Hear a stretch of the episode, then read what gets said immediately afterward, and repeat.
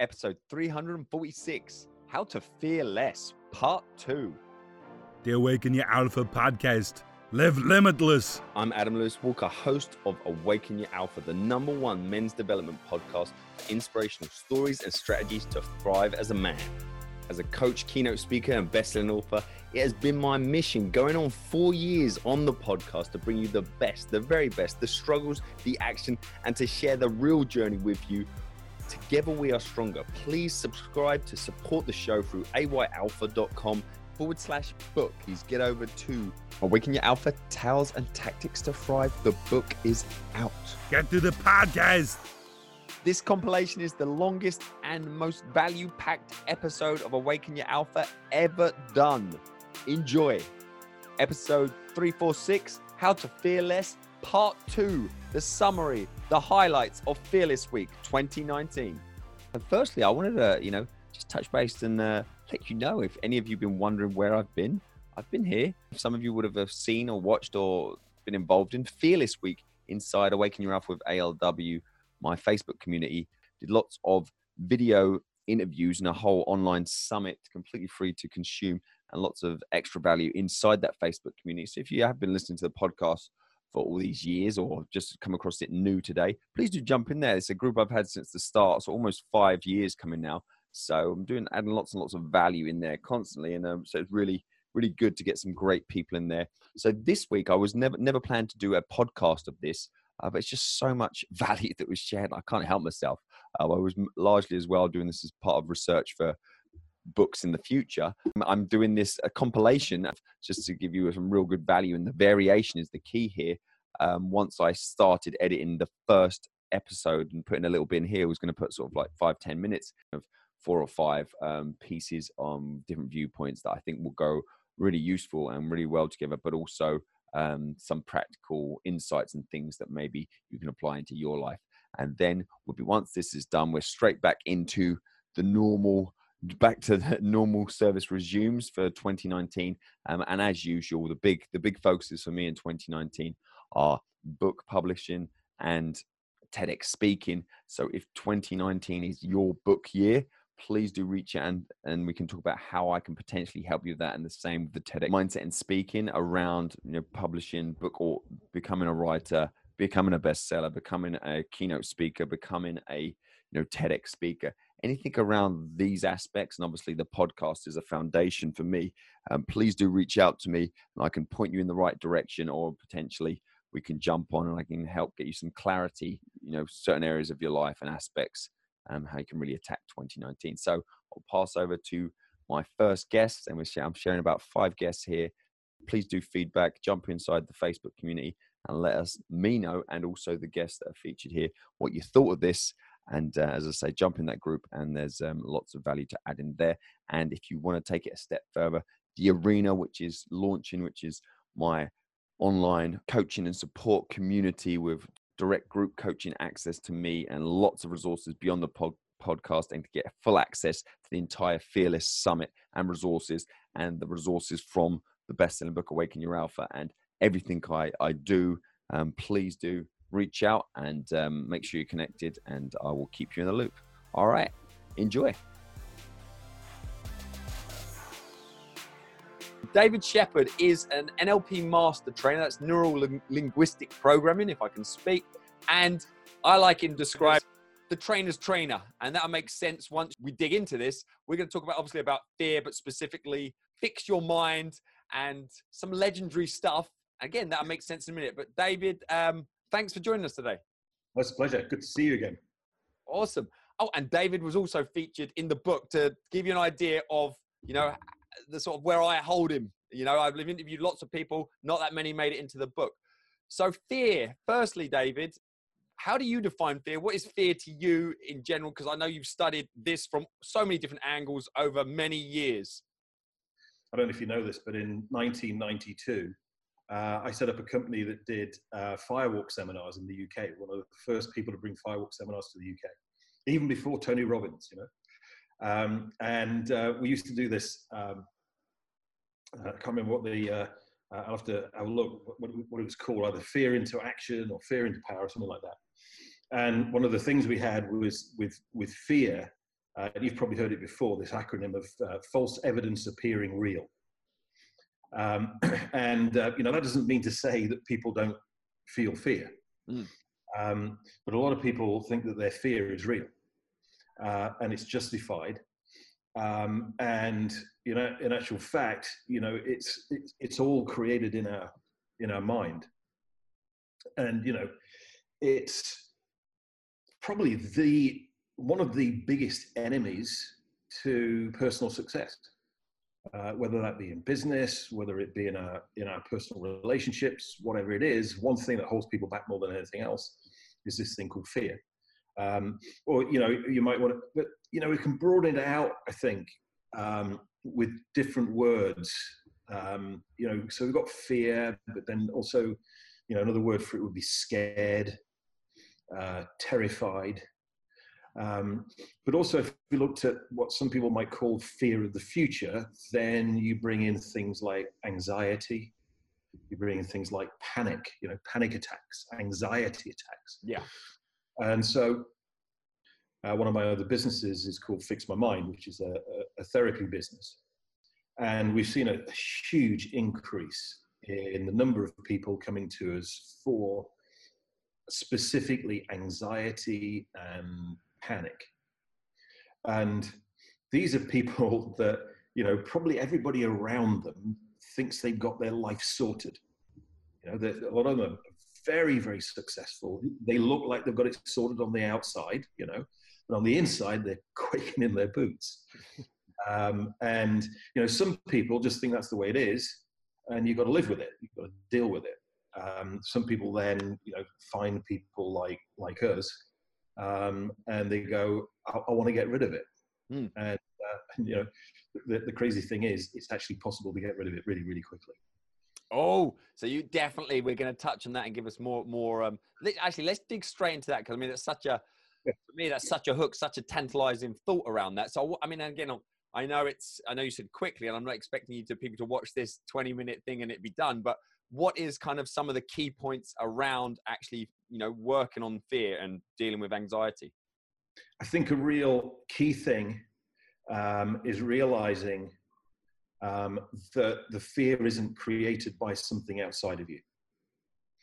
You know, so let's say that somebody comes to me uh, or one of our other fixers in Fix My Mind, um, and they have a, uh, a fear or even a phobia of public speaking.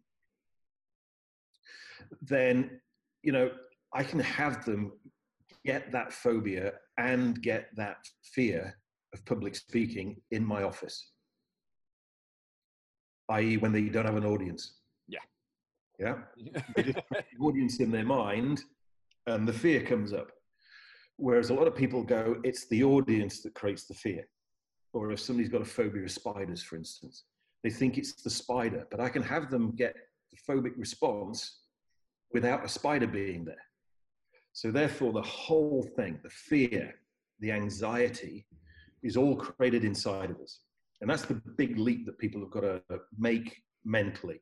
Yeah. Because as soon as you realize it's inside of you, it's got nothing to do with an audience, it's got nothing to do with a spider, it's got nothing to do with Brexit. yeah. Well, you, you- then you can gain an, an element of control, or at least a little bit more control. Yeah, bring it into that sphere. Yeah. It's our response to it. Yeah. Um, now that we can change, that we can learn how to change, and and it is a matter of learning how to do it. It's not that me or one of my fixers can take somebody's fear away or take their anxiety away. What we do is we teach them how to take their own fear away, take their own anxiety away.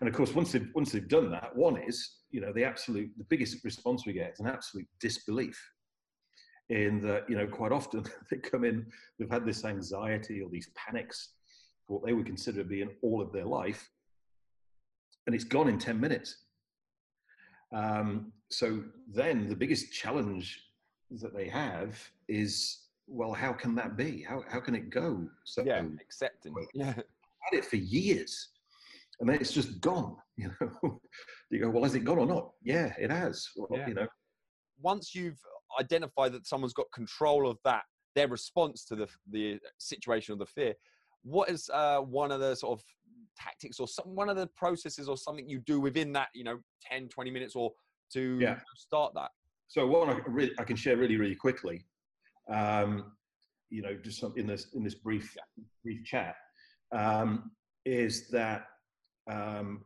we've got two ways that our nervous system works. There's sympathetic nervous arousal, uh, which is like the stress response, um, or it might be some even fight or flight, Mhm. um, where literally um, you go into uh, sympathetic nervous arousal um, the, your digestion shuts down, uh, your blood is taken away from the surface and goes to the to the core because you're ready to to fight. Yeah. And quite often, what happens with people is their fear and their anxiety overrides that. So it has them go into sympathetic nervous arousal when, in actual fact, there's no real threat. Um, and, and there's parasympathetic nervous arousal, which is the relaxation response um, where the, the blood goes to the surface, the heart rate comes down, the breathing rate comes down. It moves from high up in the um, in the chest down to the abdomen, uh, and their facial muscles relax. So, and also there's a relationship when people go into that uh, stress response, their vision shuts down and they go into foveal vision. They focus on the one thing that they believe is the cause of their fear or their anxiety. Whereas when we're in parasympathetic nervous arousal, we're actually in peripheral vision. We're aware of everything around us, both above us, below us, and off to either side. So we can actually do what you might call like almost like a neurological hack um, in our body.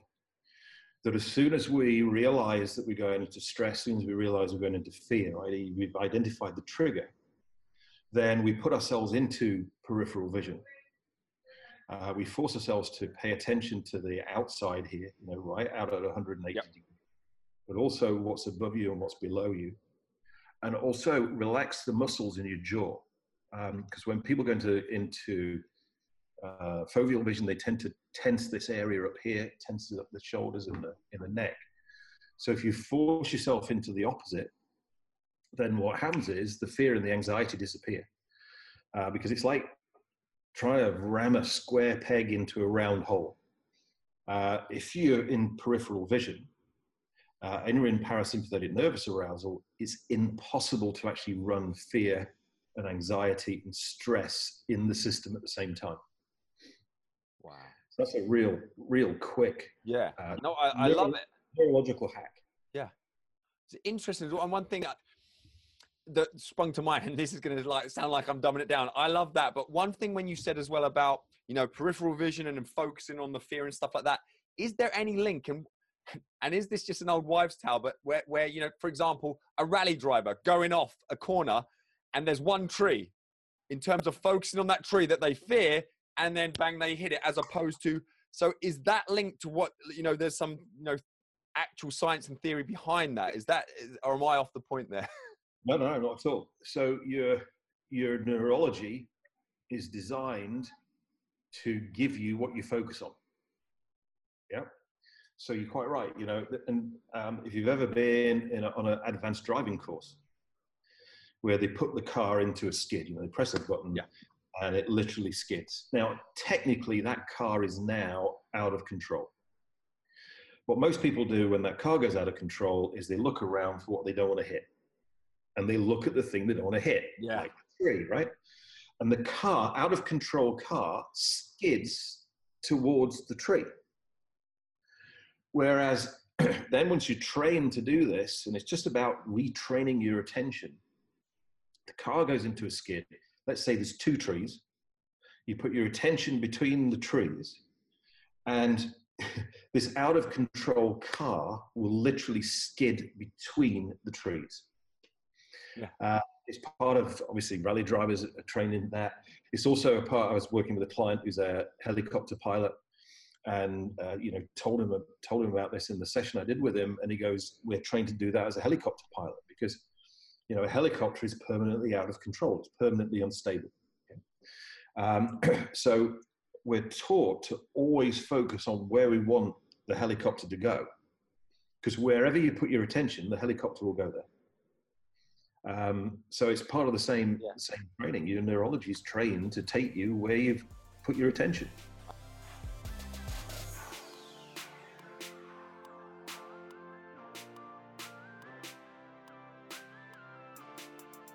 Okay, welcome back to another episode of Fearless Week.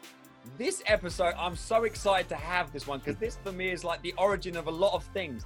We have Ryan Lee on the line, and uh, you're going to have his bio there, but just to give you a bit of background, the first ever event I went to of any sort of anything was in 2008. I just Hmm. screwed my knee. I was literally booked onto, I didn't know anything about, booked onto fly across to New York to see this, be involved in this event. My knee was like a coconut. I think I ended up getting rugby tackled on the stage with Ryan Lee. Oh, I remember that. That was you where, we uh I had a contest. Yeah, you had to run up and get something. Yeah, that's And right. I like hobbled up and got taken out. I think Zach Even-Esh took you out or something. Yeah. Ryan Lee, if you're not aware of him, what has always impressed me is his ability to reinvent and just keep moving, but just keep giving value consistently, regardless of the the changes. And the, we're going to talk about rewind bars is a new thing in the last year or so. He's got a very cool office, so I'm glad this is a video uh, interview as well. Um, Ryan, thank you for being here. Please feel free to add to your bio. What are you all about? Well, I appreciate it. And I'm, it's good to see you. And I do remember you coming to that event. I remember because you had the knee injury and you wanted to come out and see us more, and you couldn't make it work with all the timing. Um, I remember it well. For the past, I don't know, decade, I've been teaching more general entrepreneurship. I didn't start off wanting to do that. It just kind of happened.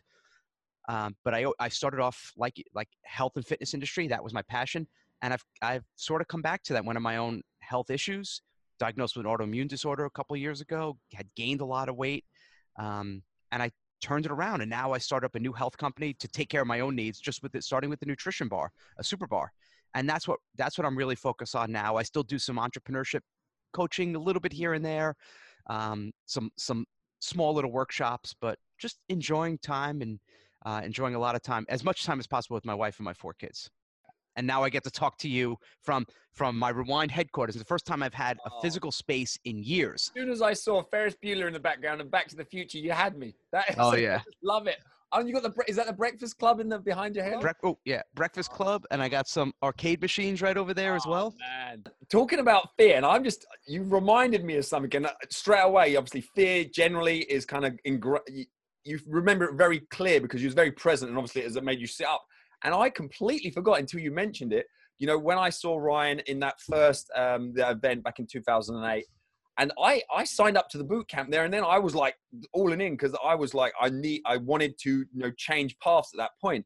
And I remember now, Crystal, the fear associated because I didn't know how screwed my knee was at that point. And so I signed up to his mastermind where it was a commitment to fly over a few times a year. Yeah, And literally, I got back and a few things happened. And that's when I found out I needed to have an operation like this time. And I literally couldn't fly uh, officially, not even. And I'm the sort of person that, you know, I will find a way and I hate excuses. And you didn't know me at that point, And I was like, this is a horrible situation. Because rightly so, you know, you, when people you get all as a coach and you know you get all sorts of reasons for not being able to do so and i know that that was something that really hit me and i, I was that was a, a tough time but um yeah you Yeah. just put that back up I pulled back pulled back those nice warm fuzzy feelings. But you know what? You look half, ninety percent, ninety five percent, ninety nine percent of the battle is just getting back up. Mm. It's um, it's resilience and not just business but life. Uh, you're going to get handed curveballs and things are going to happen and um, you just got to keep going. You got to keep moving forward. You you- can't you can't change what happened in the past. You can't predict the future either. You only have what's here now. It's only whatever uh, just what's right in front of you. Yeah. You just got to keep moving forward. What choice do you have? definitely right this isn't tur- turning into a counseling session for me but that was very No, no. I'm saying, and I, I'm not saying with you. Yeah, you're right. But no no i, I, with everybody, right? selfishly i wouldn't mind that i'd be like right tell me some so ryan to, to- what does what does i mean you might touch on a bit what does fear mean to you uh, in the, you know in a very practical sense Um, you know, I think we all have fear. Uh, it's just you.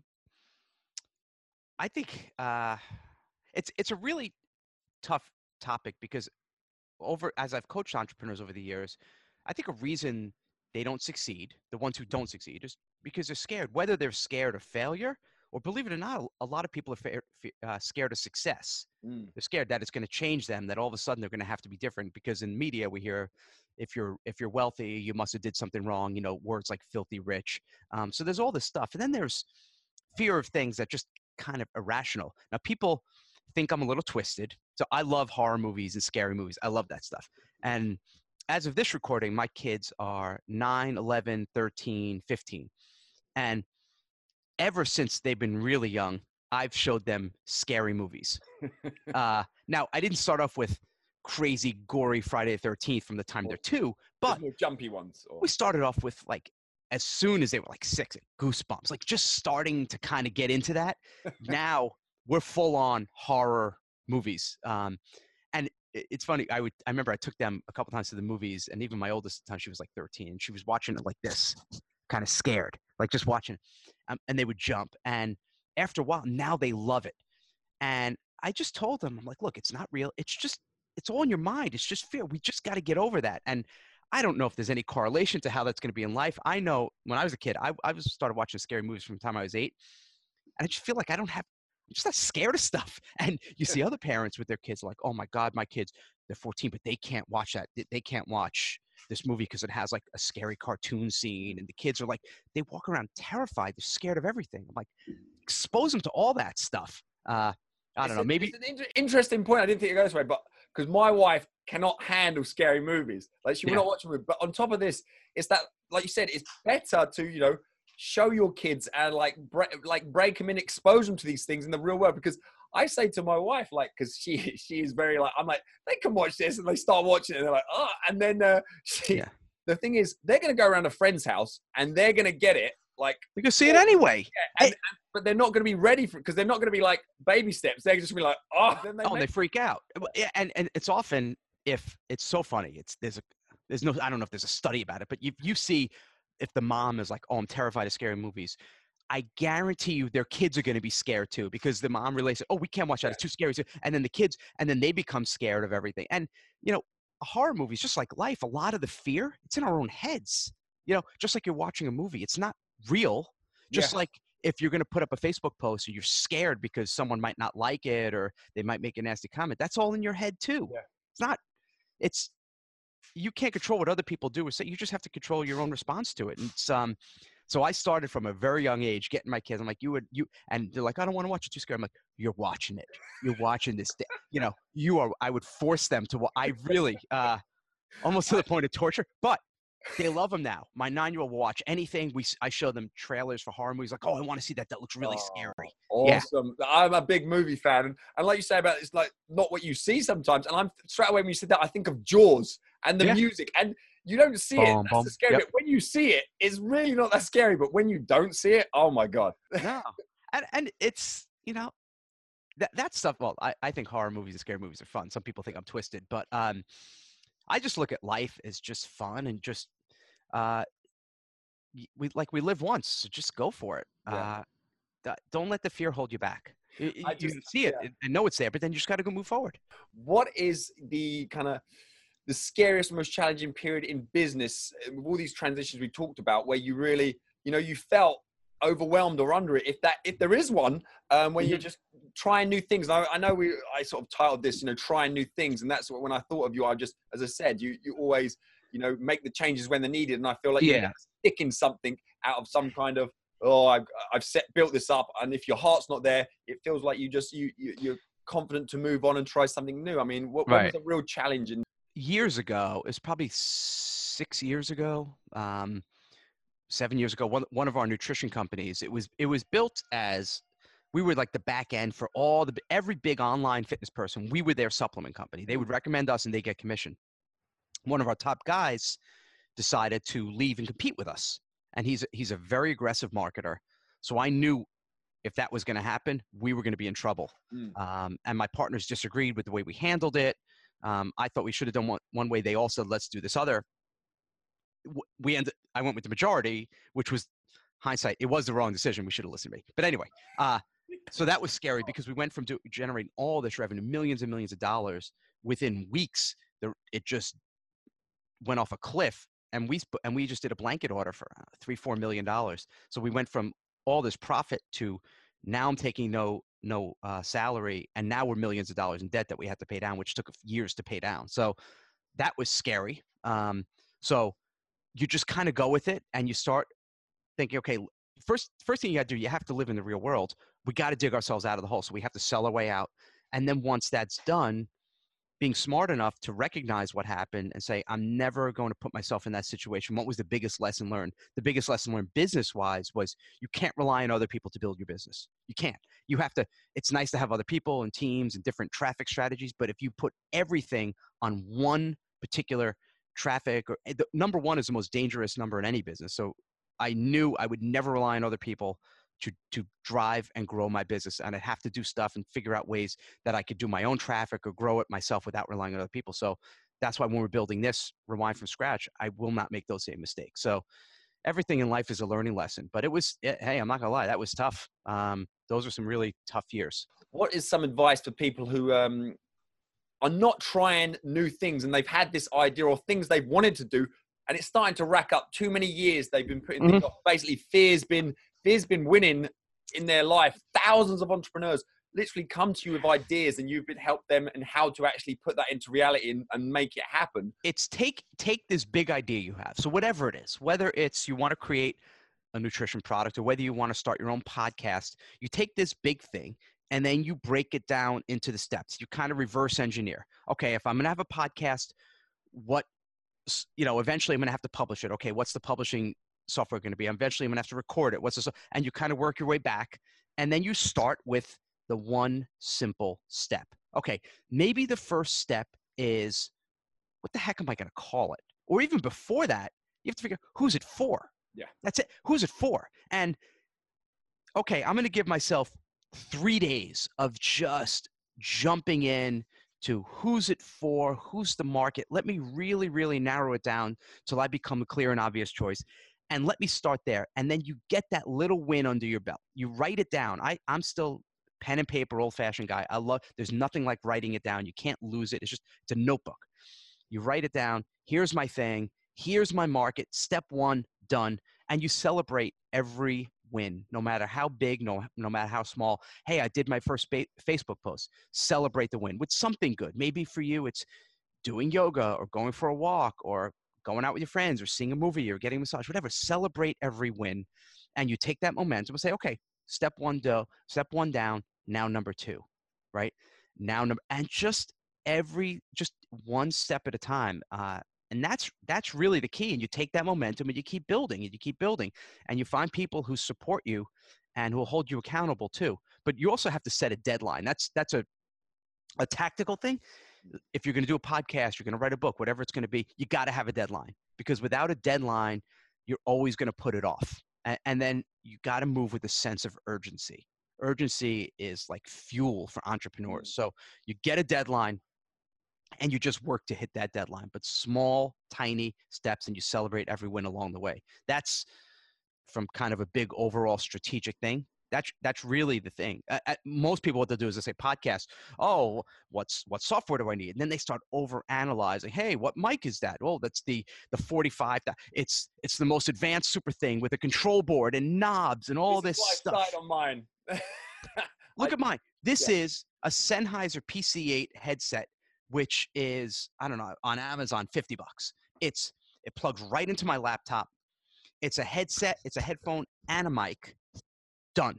Could could it sound better with a special, you know, everyone's got the mic with the little spit thing and the knobs and it years to get that. you don't need all that. You don't. You know, to start. No, and this is fine. This is good enough. You get something that's good enough. It's, it doesn't have to be perfect. It's never going to be perfect. And you start moving. You know what? If whatever you're doing is profitable, starts making money, then you could always come back and reinvest in it. But you don't need it. You really don't. Um, and you get something out there, minimum viable product. You start testing it. You start asking your friends, "Hey, what do you think? Do you like it?" And then just go. Just go. What have you got to lose? Uh, in the scope of life, you know, when you're on your deathbed, the last thing you'll be saying, man, you know, I really wish I had that better mic with the 380 XP double. That's where I slipped up. Yeah, I got the yeah. wrong mic. right, right. No, no, it's going to be.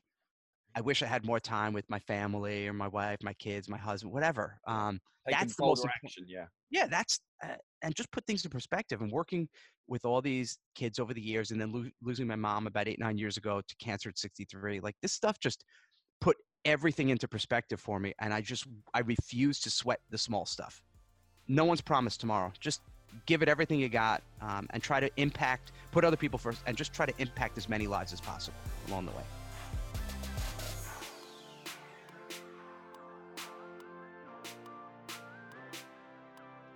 Right, guys, welcome to the next Fearless episode of Fearless Week. With me here is Catherine Newton.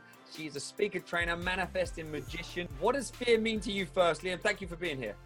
Oh, thanks for having me and for putting this on. What a great topic to start the year to get everyone kicked off and, and, and overcoming their fears, right? Because it's about this time of the year when people go into this place of like, oh, I'm just, you know, I know I should be setting goals. I know I should be doing my plan. I know I should be thinking bigger. I know I should be doing this. And we start going into the into the shoulds and the maybes. But fear, um, fear to me is is is actually the opposite from what most people would express. And I would say that fear is is not love. And anything that is not love is fear. Okay, so Okay. the way that I describe that is, it, is that if you are experiencing an emotion that is a low vibration, um, it has a negative aspect to it, it's making you think or feel or do or say things that aren't really your true character, then what you're doing is you're stepping into fear. And so, in that instance, Adam, it just makes sense to me to just take a moment, take a step back, and to actually ask yourself, well, what would love do? Right? Yeah, I, I love it. I love it. And I love no one's coming at this angle yet. Also, and I just want to touch base as well, just mention, see people recognize the accent or might do. Coming from New Zealand, I didn't say that in the end after we spoke about it. So Auckland, New Zealand, it's winter here, it's summer there. You look very summery, so, you know, there's no natural light in here. This is, this is all natural light, baby. the sun is shining and it's summertime and the living is easy. yeah. so I love this love and fear. And I- Yeah. I've, I've heard similar before, and I've, you know, coming at that um, gratitude and feel with gratitude, it's, it's hard to be angry at the same time and things like Mm-hmm. that. So it's pushing out. So I like this concept. So tell us a little bit more about that and how, how we can maybe apply that a bit more. Well, yeah, again, fear is what love is not. And when we are buying into our fear, we're listening to the stories, we're listening to the patterns, we're listening to the wounding of our past, of our past actions, to the illusion that our mind is creating, which actually, if we really stop and think, is it really true? And this is a question I love to ask my clients, I love to ask my my, my acquaintances, I love to ask myself this question. Is it really true? And if I ask myself, for example, let's just say that you know a lot of your listeners here will be people who are starting up their businesses, or they'll be inspired to work for themselves, or they'll be uh, ramping up their um, their business goals, and they might be considering money, for example. So Yeah. might be fearful about money. I'm fearful that I'm going to run out of money. Well, uh, what's what's what's fascinating is that when you when you when you sit with that and you ask yourself, is it true? Have I run out of money? Well, it's all relative because what you'll notice is that when you focus on the aspects of what you do want and you look around you and go, where have I got the ability to be able to make money? It's all around you. And when you buy into the fear, you go into that downward spiral. And so, you know, when we get into that downward spiral, and let's take money as an example, it's when we get into that downward spiral and we go, oh my God, I've run out of money, I don't have enough money, uh, you know, money is the root of all my evils. um, everyone else has got money and I don't. That that becomes real in your mind. Mm. But it's a story you're telling yourself. And I know that, you know, your listeners are going to be savvy enough to get that. And and and what I love to do is to shift the energy, shift the frequency of that low um, spiraling down vibration and come up into a place of curiosity. I believe that we overcome fear by being curious, at Adam, and Mm. just constantly asking yourself, what do I want? How do I want to feel? And, and is that actually true? And nine times out of 10, it's just, it's just an illusion. And, and when you focus on actually, well, where am I grateful for the things I do have? Where, where can I acknowledge that actually money is everywhere? And gosh, do I have a roof over my head? Do I have food in the pantry? Do I have gas in the car? You know, do I have love? If I have those things, then I'm then I'm abundantly wealthy. And I believe that when we get curious and ask ourselves a question to shift ourselves out of fear and say, well, what do I want? Because I know I don't want this crap, Mm. right? this, this is the stuff that is, it's like the, the devil on your shoulder. It's like, I don't go, go away. I'm not interested in you. I'm going to focus on what I do want. And when we focus on what we do want, then we, go, we shift into a place of love. And when we shift into a place of love, Adam, that's when we become manifesting magicians and we spiral ourselves up into that place of wonder and possibility and manifesting. Yeah, I love it. I just when you're saying that, I just think of the, the difference between us. A lot of times I talk about inspiration and desperation. You know, both yeah. motivators, but like one is not a fun place to be in, uh, and one and the other one is where where you've got to be. I believe. That's it. That's it. Another way to look at that is perspiration versus inspiration, right? Because when we're pers- when we're perspirating against a goal, we're pushing, right? And it's hard and it's like drudging through mud. And look, you know, we all get that life is going to give us some trials and tribulations that are going to bring those experiences. But when we can when we can go to those experiences with a grateful heart and acknowledge and and yeah, be aware. I think that's the key thing for overcoming fear and stepping into that place of actually bringing into your life what you do want. Is that it's that awareness, Adam? Would you agree Mm. with that?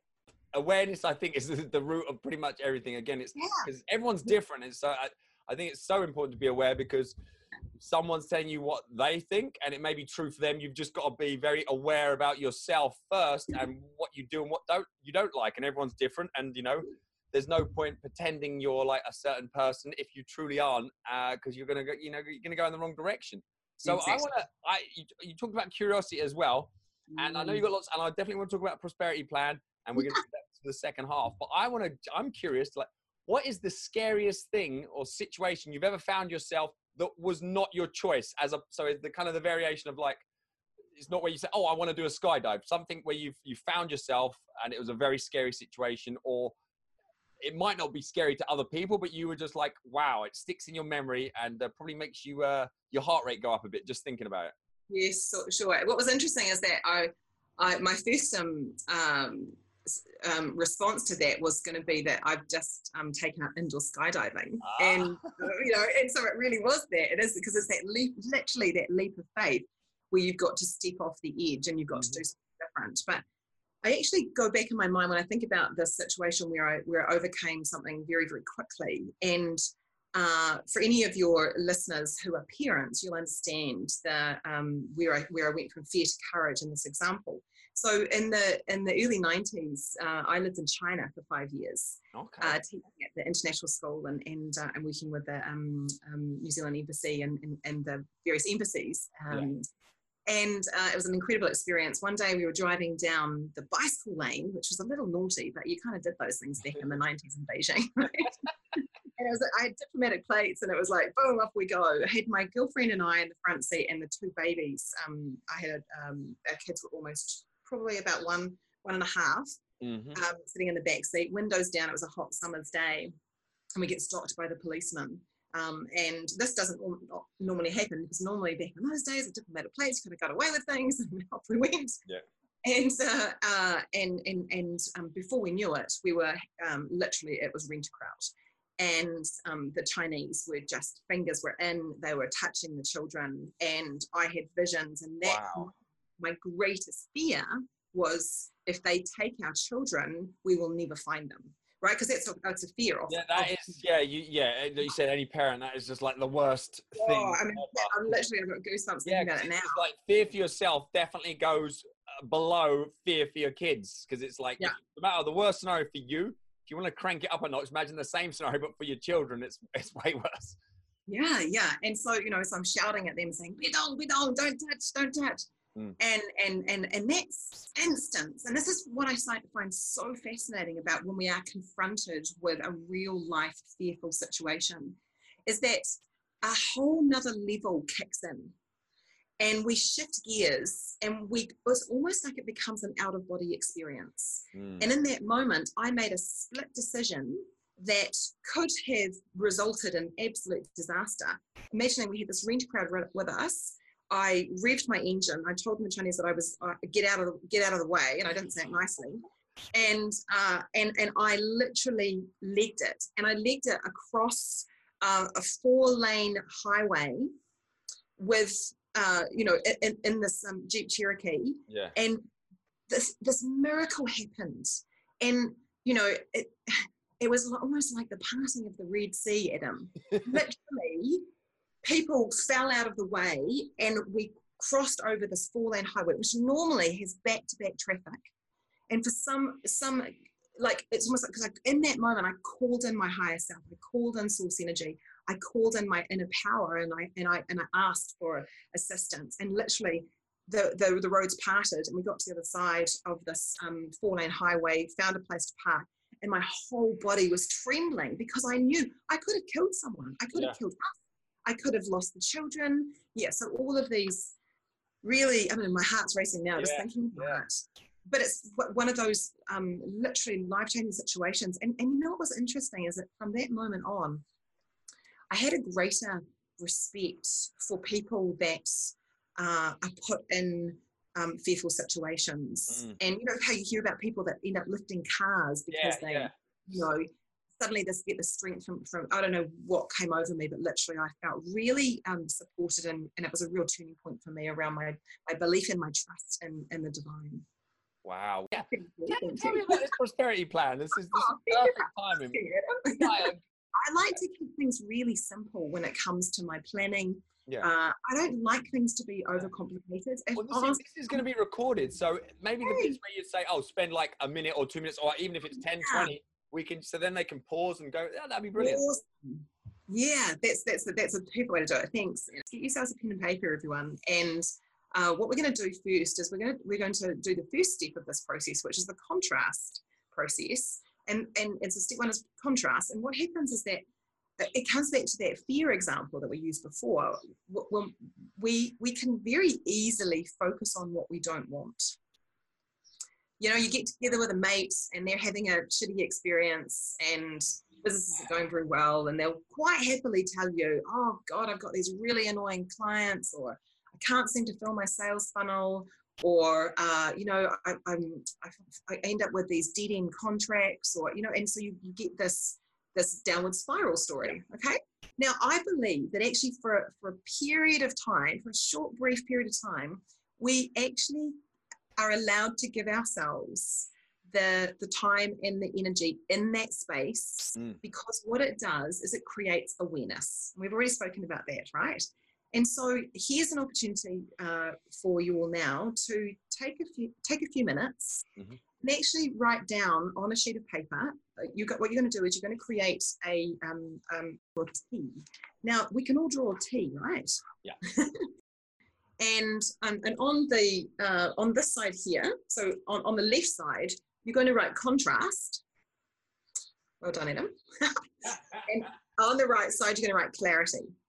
And on the on the contrast side what you're going to do is you're going to write down all of the things that you don't want to experience in 2019 and typically what happens adam is that we this we use this as an opportunity to, to awareness around what didn't work in in last year so uh, so focusing on what what what don't you want about what happened last year what what what don't you want more so i don't want lack of abundance i don't want clients to Yeah. to quit uh, i don't want to get a bad reputation i don't want to not have visibility uh, I don't want to be. Don't, I don't want to be um, sad. You know, I mean, you can literally just whatever comes up here. I don't want to. I don't want to gain weight. I don't want to stop training. I don't want to uh, be stuck in my office and not be able to get out and about. Uh, I don't want to, uh, um, you know, I- don't want my relationship to fail. You know, whatever it is for you, just go, blah, you know, all the things that you tell your friends when you're sitting around having a cup of coffee Yeah. or a beer and go, oh, this is, oh, you know, this is not good, this is not good. Just get, let it out. Okay. It's just a, a- it's a bitch, moan, and a whinge, Adam. so and the and the contrast, you go. That's when you have this opportunity to have this bitch moan, the whinge at yourself, and go. These are things I just don't want. I don't want these things in my life. And you list all of those things. I don't want to be unhealthy. Um, I don't want to be spiritually unnourished. Uh, I don't want to uh, uh, lose my wealth. Yeah. Uh, I don't want to run out of money. I don't want to be hard on myself. Uh, I don't want to get fat. What, whatever those things are that are most important to you. And then what you do is you, once you've got your list, and so yeah, good time to for people to stop uh, um, the, the, the uh, video now and actually go through and, and, and give yourself some time to do this. Yeah. Yeah. All right. And now we'll, now that you've done that exercise, we can go into the other side of it, which is, um, which is once you've done that, go into gratitude. Take a moment and just be in gratitude. So that's step two is being being in gratitude for all of the things that this contrast list has given you, right? So so if we are grateful for our mistakes, we are grateful for for things that haven't worked. We're grateful for uh, the the aspects of ourselves that that didn't show up in a way that we wanted to last year. Then we can recognize it and we can and, and we can just take a moment and be grateful for the lessons and learn from them, right? So, and then we get into the third step, right, which is the clarity piece. And that's when we go. So, for example, let, give me give me a, a contrast that you don't want in in 2019. Adam, Mm. you don't want. don't want to let anger creep in in, in any side. I mean, I literally want to be more and more. If I see myself in five years, I want to be like the Zen master. You just Awesome. That's a really great example. So, so therefore, would that be something like I don't want to react to situations Yeah, in a I'm negative pretty good way? at this, but I, I want to get better. Yeah. Yeah, yeah, yeah. And, and, and you know, so you don't want to re- react negatively um, in situations and feel anger rising. Okay, so that's a really good one because that's important in business and life and relationships and love Yeah. with ourselves. And so then what you do is let's just say that that's one of your contrasts, right? So then you look at that and you go, you say to yourself, Adam, so I know I don't want to react negatively in situations and feel anger rising. What do I want? I just want to be, you know, calm, cool, collected in the most adverse situations. And I know everyone stretches themselves. Yes. You never, you never know. This is part of fearless, but you never know how you're going to react Yes, until you're in that situation, like you did in that, Yes. that extreme situation. exactly right. Yes, yes. Yeah, I just want to be, you know, remain calm. Um, the most adverse situation. Yeah, so calm.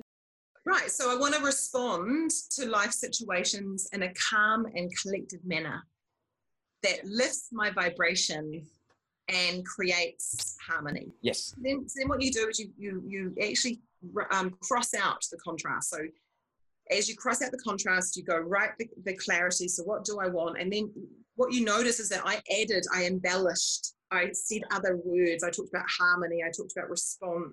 So then, the, once you've done all that, and this is a good chance for people to stop the video again and then go through and write down all of the things that they do want in 2019 an exact response to what they don't want. Okay, so you, you're asking yourself, you're crossing it out, you're putting the putting the positive aspect, and then from there you set your intentions. You take each one of those and you literally write out on another sheet of paper or, or on your laptop. I put mine on my phone.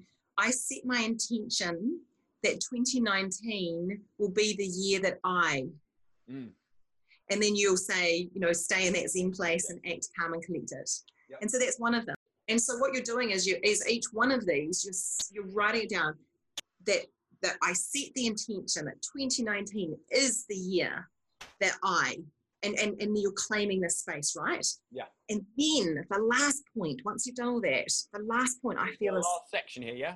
yeah, the, the last section of this point is is is, is the, the fifth point here is is actually what I would say is self-support, right? What's needed from here is uh, is practices and rituals and habits that are going to bring your greatest desires to you.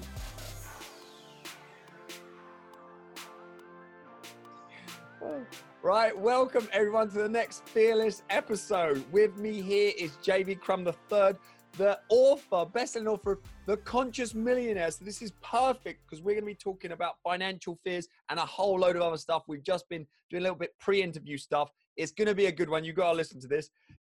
Is there anything else you'd like to add to that brief intro? I know there's a few things you mentioned before the int- introduction, but great book, highly recommend oh, it. Oh, you mean the true stuff? That's true stuff. I can say. we are getting straight to the you know, I, I do have these little small podcasts that have 12 million listeners in 190 countries. We've got six podcasts, radio network, conscious millionaires. So JV, thank you for being here today. Exciting, but I'm excited to be here with you because, folks, I've got a unique view about this fear stuff. I think that uh, people have been selling you a story that's not necessarily true. And I want to kind of awaken you so that you can take your alpha and go out there and accomplish anything you want. Because I know if you're listening today, you are a high performer. Awesome. We met originally at Podfest in 2017. He's been on my shows, in my book. I've been on his show, and yeah, chuck it out as general as this, and you can go which way you want. What does fear mean to you? And I really want to obviously focus it in a bit on financial fears, but fear in general to you, what what does it mean to you? Yeah, such a great question, Adam. Uh, so, fear to me, because I've had lots of fear in my life, trust me. And part of the reason I've had so much fear is that I'm an adventurous kind of guy, and I have ventured outside that comfort zone as kind of a way of living. Like, it's not something I do every once in a while. It's the way I wake up in the morning and go, okay, what can we do today that kind of scares the bleep out of us? Because the truth is, I work just with entrepreneurs, business owners, business coaches. And if you really want to excel, you know, get to your six figure, then I like getting people to the seven figure and really make a mammoth impact, but also get big money. You've got to get out of what we call that comfort zone. You've got to be bold. You've got to be willing to go out there and do things that are scary. Like whether, and, and it could be anything. Let's say that you're speaking. So, like, I'm actually speaking this week at an event, but I've never spoken in front of 10,000 people. But I want to. In fact, my vision is I want to speak in front of 100,000 people. Oh, I but like the it. truth is, the moment before I go on that stage, man, I'll probably be about ready to throw up. It's just the way it is, right? I'm just, look, we're all human beings here. Let's just be adults about this whole matter. Yeah. So, fear is wanting to do something as a high performer that takes you to another mountain top. And it's so amazing that it just scares you to your core. Mm. Folks, that's where your big breakthrough will come through. Because I'm going to reference something. My father died almost eight years ago, and I we have four eulogies. I did the final one, and I made a decision when he had a stroke. He was 90 years old that I was going to do a eulogy. Now, for me at that moment in time, because he was my best friend, I'm like going, I have no idea, seriously, how I will get through it. I'm like imagining me just like sobbing all the way through it. I'm going, this is not going to be good. But you know what? I got through it, and it was amazing. And the next day, I asked myself what I and you and every high performer on the planet ask after we get through something that is so mammoth, we at our core really question if we can do it. What's next? That's what I said the day after my dad's funeral. And if I can give the eulogy for my dad's funeral as close as we were, I can do bigger things. And so that's really, I just want to issue a challenge. All my shows I give challenges on. I want you right now to think of something that would be amazing if you accomplished it and it just scares you to your core, Mm. right? Because breaking through that, making a commitment, getting laser focused that you're going to do it will transform your life and you will be so much more valuable to the world because you'll be able to play at a bigger level, make a bigger impact, and you'll be able to make bigger money because you broke through that. So, Adam, that's my take on fear is that it's the stuff that helps us grow and get to our next level. Love it. And I know we was talking before the interview about false evidence. Uh, oh yeah. All right. So let's, you know, like I to get know that you've read that. this in a book. You've heard it at probably many different. mentioned here as well, but I say JV was on fire before the interview, so I'm just gonna let him go again. so false evidence appearing real. Look, I'm a practical guy. I work with people would pay me 25, 50,000 a year. Those people don't want to mess around. They want to go someplace. So if I start telling them, hey, you know, being afraid of going out and being in front of 10,000 people, it's just false evidence, they're going to fire me. And they should because it's a lie. The truth is that stuff I've been talking about that scares you to your core, it's real. If Mm. you can't make your car payment, it's real to be afraid they're going to come like take it during the night. That's real. If you're trying to close clients but they don't close, that's real fear. And so, what you need to do is embrace the fear and say, Yes, I'm going to become friends with you because, by the way, I'm just going to walk on past you. You're not holding me back, but you've got to start by acknowledging the truth that you are feeling this fear and that the fear of somebody coming and getting your car if you don't pay the payment is real. Start there, and you're going to perform at a much higher level. Which version of reality will get you the fastest growth and take you to the highest mountaintop? And I guarantee it, forget whether it's true or not. If you just take responsibility for everything that happens in your life and you say, I'm not living, you have the heart attack, you go to the hospital, and you just tell those people you're not dying, right? You take responsibility for everything. I guarantee you, you will live at your highest level. You'll get your highest results. You'll make your most money. You'll impact the most people, and you'll be at your happiest. And my number one positive emotion, so I just want to mention it, you will have the most joy possible. Awesome. I, I I love it, and this it remind every time I speak to you, it reminds me why I keep bringing you back, and we keep interacting, and why you're in the book, and why I love your book. Full responsibility. I'm completely on board with it. I think it's absolutely essential. Um, wow, you on fire. I mean, we the 20 minutes has just flown. We're more like 25 minutes. I mean, JV, just in I mean, if that doesn't sum it up enough, is there anything else you want to leave us with in terms of finances, fear, just anything around that? And I, I know you obviously that was very um, conclusive what you just did, but the floor is yours to finish. Well, you know, I want to give you another challenge. If you've not yet gotten to your first million, I'm obsessed with people getting there. It changes your life. It changes the way you live. It changes how you can care for your family, for your friends, for your parents, whoever it is, the causes that you can donate to. It changes how big you can build your business so that now you can impact more people. And you, one of my favorite words, scale your business, right? Can't scale it till you got something going that's really getting somewhere.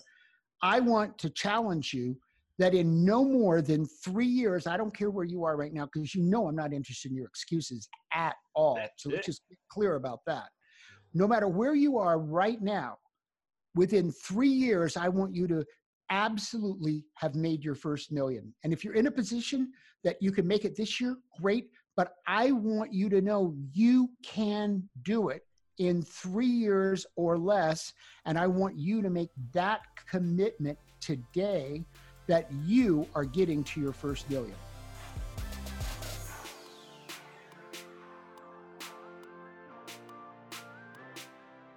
Welcome to the next episode of Fearless Week. With me here is John Blake, a sales expert. I'm Adam Lewis Walker, TEDx keynote speaker and mindset specialist and coach. Best-selling author of the book Awaken Your Alpha that John is actually featured in, and he was one of the third, he's episode number three of the podcast over almost five years ago. Um, I used for launch day because he's an inspirational bloke and how he overcome his adversity, and also an expert in his field. So we're going to talk about high stakes selling, fear, and everything in between. John Blake from Australia, welcome to the show. Thank you for your time today. Mate, great to be here. Good to chat to you again. Can't believe it's been what since 2014. Yes, uh, we we've been we touched base a little bit, but not Yeah. a good, not a good chunk like this. Uh, Yeah, yeah, yeah. I'm always coming up with ways, excuses to speak to you, and uh, so this one's It's worked. Yes. Yeah, definitely. It's all So, good. um, Stoked to be here um, to uh, chat to you again and, and to talk about fear. Awesome. Well, we, we touched, uh, we just did a little r- run of this for about two minutes, and I realized for some reason it wasn't recording. So, so uh, very spontaneous question. What does Yeah. fear mean to you? Well, I, I think I mean I, there's two things that come to mind. There's there's obviously you know some of the things that that um, that that I uh, you know have some fear around, but the probably the one that I'm more I'm more aware of is you know s- some of the fear that I encounter when I'm dealing with clients, um, and uh, it's it's quite bizarre when you know when you when you're talking to somebody and you know the the the thing that they're worried about is just absolutely inaccurate You know what I mean? It's it's it's an absolute fallacy, and and and I think one of the most satisfying things as a coach is is really helping somebody through that. Yeah. Um, so, you know, so there, there's an example that comes to mind. I've got a client who who um, I worked with for um, probably about a year or so now, and she's got this incredible uh, service that she provides where she sources lists of potential candidates for legal firms. Yeah. And uh, it's a whole new business because she's not a recruiter. She's just somebody that keeps a, a, a list of, I guess, what you might call, uh, you know, potential, uh, you know, associates or, or partners for legal firms, and and it's it's an informal process where she really just hands over. She she vets all the candidates, and then she hands them over to the actual firm, and it can you know g- given that they pay a um, that you know they'll they'll pay a recruitment agency thirty percent. It, it's literally a, a, a, Wow. a service that can save your average law firm, you know, a minimum, like conservatively, you know, 1.5 to, to 2 million bucks a year. Yeah. If, if they're if they're recruiting actively, which most of the growing legal firms are. Yeah. And um, so you know, we helped her put her offer together, and you know, she's she, you know articulate you know what she was doing in a way that people would would, you know really succinctly see that as an opportunity. And she teed up all of these appointments because uh, because obviously I'm in Perth, which is the western side of Australia, and she teed up all these appointments, you know, for the east coast of Australia in Sydney. She had about six of them. And about three days before she was due to leave, she started to get really nervous. And she's like, Oh, you know, they're lawyers, you know, I'm going to get eaten alive. And I'm like, like that. And I just said, Hang on, hang on. What are you talking about?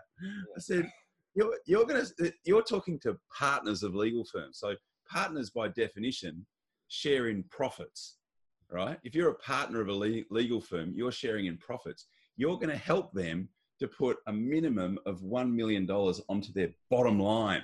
it's like, Yeah. what part of that is not going to be valuable or, or attractive to them? She's like, yeah, yeah, yeah, yeah. But it was just so cool to see the fear just sort of Yeah. dissolve, you know, and, and it was just through, And through, the power of like that sounding board, that coach, just to like every now and then, like, Yeah. what, are you, what are you talking about? Like, yeah, left to yourself, sometimes them little self doubts creep in. It's just human nature, and they can become Yeah. huge, or like they can be squashed quite early Yeah, sometimes. And so, so that sort of, you know, like bolstered her, you know, I guess, you know, dissolved that. And then, and then of course, you know, the week after she flew over to the East Coast and she had all these meetings and um, it just went so well. Like it, and, and, you know, she knew what she wanted. She just wanted, you know, monthly retainers from, you know, from the, you know, some of these people that she, that she'd, um, that she'd identified because that's her, her value um, proposition and just the, the situation she's in. She's a new mum just wants to do the work from home, just wants to get a retainer from these guys. And she got everything she wanted. And it was just such an awesome, awesome outcome.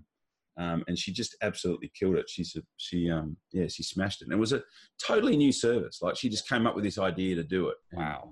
And Yeah. obviously, I know your story really well, and um, I don't want to take you back to a dark place, but I, I've been asking a lot of the guests as well, and I don't know what you're going to say, but I, I may have Yeah. an idea. But I mean, um, what was one of the scariest or fearful situations you've ever been in that was not by choice? Because obviously, that kind of I'm going to ask almost the two questions: something that you've gone, "Oh, I'm going to do this," and other things like, "Oh, this is happening to me, and I've got to, you know, I've got to react to it." Yeah, well, I mean, obviously, you know, looping back to, um, you know, to 2010, Mm. uh, which is when my um, my late wife was diagnosed as being terminal. Um, you know, that was, I mean, that you know, it's interesting that the whole the whole process, and and obviously, you know, there's a there's a happy ending to this story because I've remarried. My kids have got a um, you know, an amazing mum, and you know, our relationship's fantastic, and it just works brilliantly. Um, you know, but back then, the, the the most the most fearful moment in that whole process from from being um, having a, a wife that's diagnosed as being terminal with a five month old son and um, a, and a three and a half year old daughter was just holy crap how am i going to do this you know how am i going to and, and it was really just coming to grips with this is what you're going to be having to do. You know, it's like, Yeah. you know, and, and it was, and, and as, as daunting as it was, it was really just not dwelling on the fact that, um, that not, not dwelling, d- dwelling on it was like just getting used to it, getting used to it, getting used to it. And, um, you know, probably a more recent um, example of this, um, you know, different, and but but one that was but that was by choice. But the process is exactly the same. Um, I recently went um, on a surf trip with my brother and one of my best mates from school to um, Western Bower, and I Western gonna- I was going to ask you about surfing. I was thinking, how can I Yeah. get surfing into this conversation? Yeah, yeah. yeah. Oh, no, you don't, you don't have to try too hard to get me to know. talk about surfing. Quality. that. I've been surfing, but I haven't surfed, you know, big, powerful waves much, you know, at all since sort of 2011. So, you know, uh, we get there on the first day, and it's me and my brother and one of my best mates from school, and it's huge. Like it's there's no one out. It's it's about it's it's 10 to 12 foot. There's no one out. Um, there's massive closeout sets um, and but but it's kind of one of the only options that you can surf. So it's like either we're going out here or we're not surfing. Yeah, all So- or nothing. Yeah. So, but so I, I got to tell you, for the first two days, and I've been surfing for forty years. You know, I've surfed ten foot waves, I've surfed in Hawaii, but because I hadn't surfed big waves for for an, a number of years, I got to tell you, I was absolutely crapping myself. Like I, I was sitting out there, and like I, you know, I wasn't even talking Yeah. and and so literally for the first two days i was absolutely crapping myself and it, and it took me you know of you know the first day i only went out for probably about you know 20 minutes. Second second day i went out for about 30 minutes. And so by the third day it, it hadn't you know it got a little bit smaller but it was still you know pretty massive. So it just took me like that two days of just forcing myself to go out there and and by by day three i was fine but it was it was really just my own um, reactions to what was going on. It was just like I could feel myself, you know, getting sort of really hyped up and you know revved up and and um, you know almost sort of semi going into shock. Yeah. You know, yeah. in, in, in, in this in this situation, which which you know part of me was going, "What are you doing? You know, like you've been surfing for forty years." You know, why are you getting worried about this? And it was just because I'd kind of semi lost my nerve a little bit Yeah. but you know, but that that's a very a, a very recent um, example of, of of how fear can sort of creep back into something that Yeah. And um, it's interesting. Do you think you was probably more at risk from getting absolutely smashed because, like you say, you you almost uh, too like too scared and like almost freaking out to a certain point. Like, yeah, yeah, it's it, it it really is all in your head because you know within three days because I'd got myself back used to it, it was just like I'd kind of lost my nerve, and it just took me two days to sort of just condition myself to sort of get back into it um, and, and, and get to a point where I was comfortable out there again. There's a pretty interesting story. Um, God, when I this whole first episode could be about surfing. Let's, when, when I, this is actually an interesting story. When, when I first moved to Sydney, um, I um, I was living in Maroubra. This was back in about '91, and um, and at this particular point in, in, in my life, I, I wasn't particularly fit. You know, I'd been living in Sydney and you know eating out a lot and you know drinking quite a bit and all the rest of it. And there was this one day where I, where we drove down to Cronulla, um, which is about an hour south from you know where we were, and it was huge. Like the surf was really big, and I haven't really surfed Cronulla that much, but um, I, I- paddled out, and there's a there's a rip that that takes you from the from the beach breaks. It's a really strong rip that takes you from the beach breaks all the way around this bay. If you get caught in that rip, there's actually the, the locals have a name for it. They call it the Voodoo Express because if you get caught in it, it'll take you all the way around the bay to this other break called called Voodoo. And so I, I paddled out and I got one wave and I pulled through the back of it because it, cause it closed out and my leg rope snapped. So I'm sitting about 200 meters, two 250 meters out to sea in this rip. And I've, so I've got to swim in. I have to say, rip ties, they scare the crap out of me. When I came to Australia, people were telling me all about them. And like you say, like you get in it and you just, if you don't know Yeah. where you are. They scare the crap out of me. And, and, and at this point, at this point, I was I was you know not fit at all. You know, I was I was really quite unfit. I swam for for a wave to you know come in on my you know to body surf in on, and my my wetsuit um, had a faulty uh, Velcro fastener at the back. I zipped it back up again, but now I'm full of water. like my wetsuit's full of water yeah. and so I'm like, it's it's kind of like the Michelin Man, like trying to swim along in a wetsuit full of water, and and this rip is not letting me, you know, come in much at all, and I'm like, whoa. So I'm thinking, okay, well, what are my options here? What am I going to do? Um, and I thought, okay, well, what I can probably the easiest thing to do is to take this wetsuit off and just swim in without it on. And then I realised that I wasn't wearing any speedos underneath it. You're like, get naked So- or die. Oh, yeah. no. What what that would have meant is that because it was a big day. Right. going to the beach. I'm alive. Everyone. yeah. because it was a big day, there were people all over the beach. You know, there were people in the, car park was chock. You know, everyone was checking out. You know Yeah. what was going on the beach. So I thought, okay, so if it means drowning and walking up the beach nude, I think I'm cool. I- You know, I think I can pull that off. I, I think I'm happy to do that. And then I, and then I thought, well, I'm not at that point yet where I where I have to take Let's this see if I'm off. really going to die. Yeah. Yeah, yeah. yeah. So, so I thought, oh, I'll just, I'll just keep going. I'll just keep going.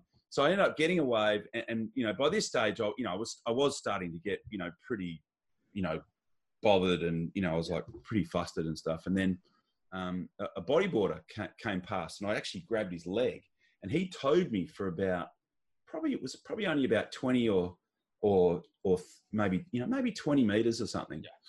Um, but it was enough to sort of get me out of the danger area so I could sort of swim in and I didn't end up having to take my wetsuit off.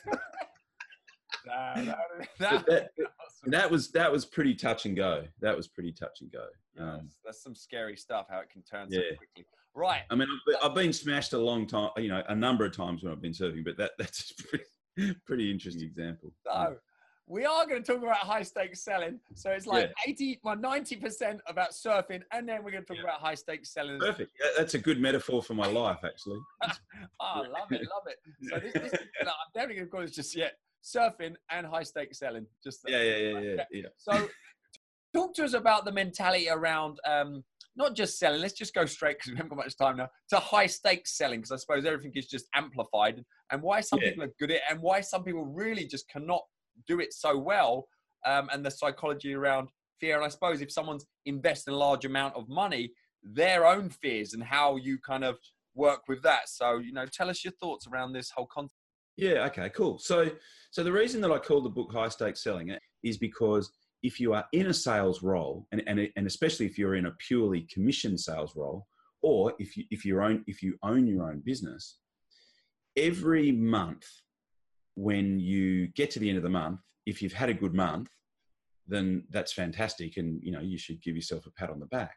Yeah. But at the end of that month, you you you die a, a metaphorical death and on the first of the next month you are reborn with a whole new set of challenges a whole new set of um, of numbers that you've got to hit a whole new set of strategies that you've got to come up with and a whole new set of competitors that could be enter, entering the market.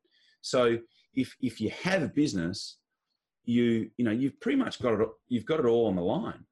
You know I, I, I had a really good month three months ago but that doesn't mean crap today. It's like i've got to i've got to basically you know think about right now. I'm sure there's a. It's good to have a healthy bit of fear about these things to motivate you. But tell us some of the strategies that maybe someone who's doing very well, you'd be confident they're doing some of these strategies in their, you know, their commission-based selling or just in their conversations. uh, w- you know uh, uh, what all of this really boils down to is mindset and so in the in the one day professional sales masterclass that i that i run the in the in the first session on on at, at in the morning on on the first day we talk about mindset and um, you know mindset's interesting because it's it's the filter through which all of our communication um, goes. And so, if unless our mindset's good, um, then you know, then whatever comes out of our mouth and, and however we show up will be compromised. Yeah. So at the at the base, you know, we, we tend to sort of draw like a, a, a triangle. And, and at the base, you, you know, you, you at the core of everything that you do is your mindset. And your mindset around selling specifically mm. is how you feel about you. So how you feel about yourself. So if you are 10 kilos overweight or, or 10 kilos heavier than you know you should be or that you would feel comfortable, then that that is a you know that, that's a minus point in terms of how you feel about yourself. Yeah. If you're having a um, you know a, a, relationship problem with your um, with your spouse, then that is a negative point in terms of how you feel about yourself.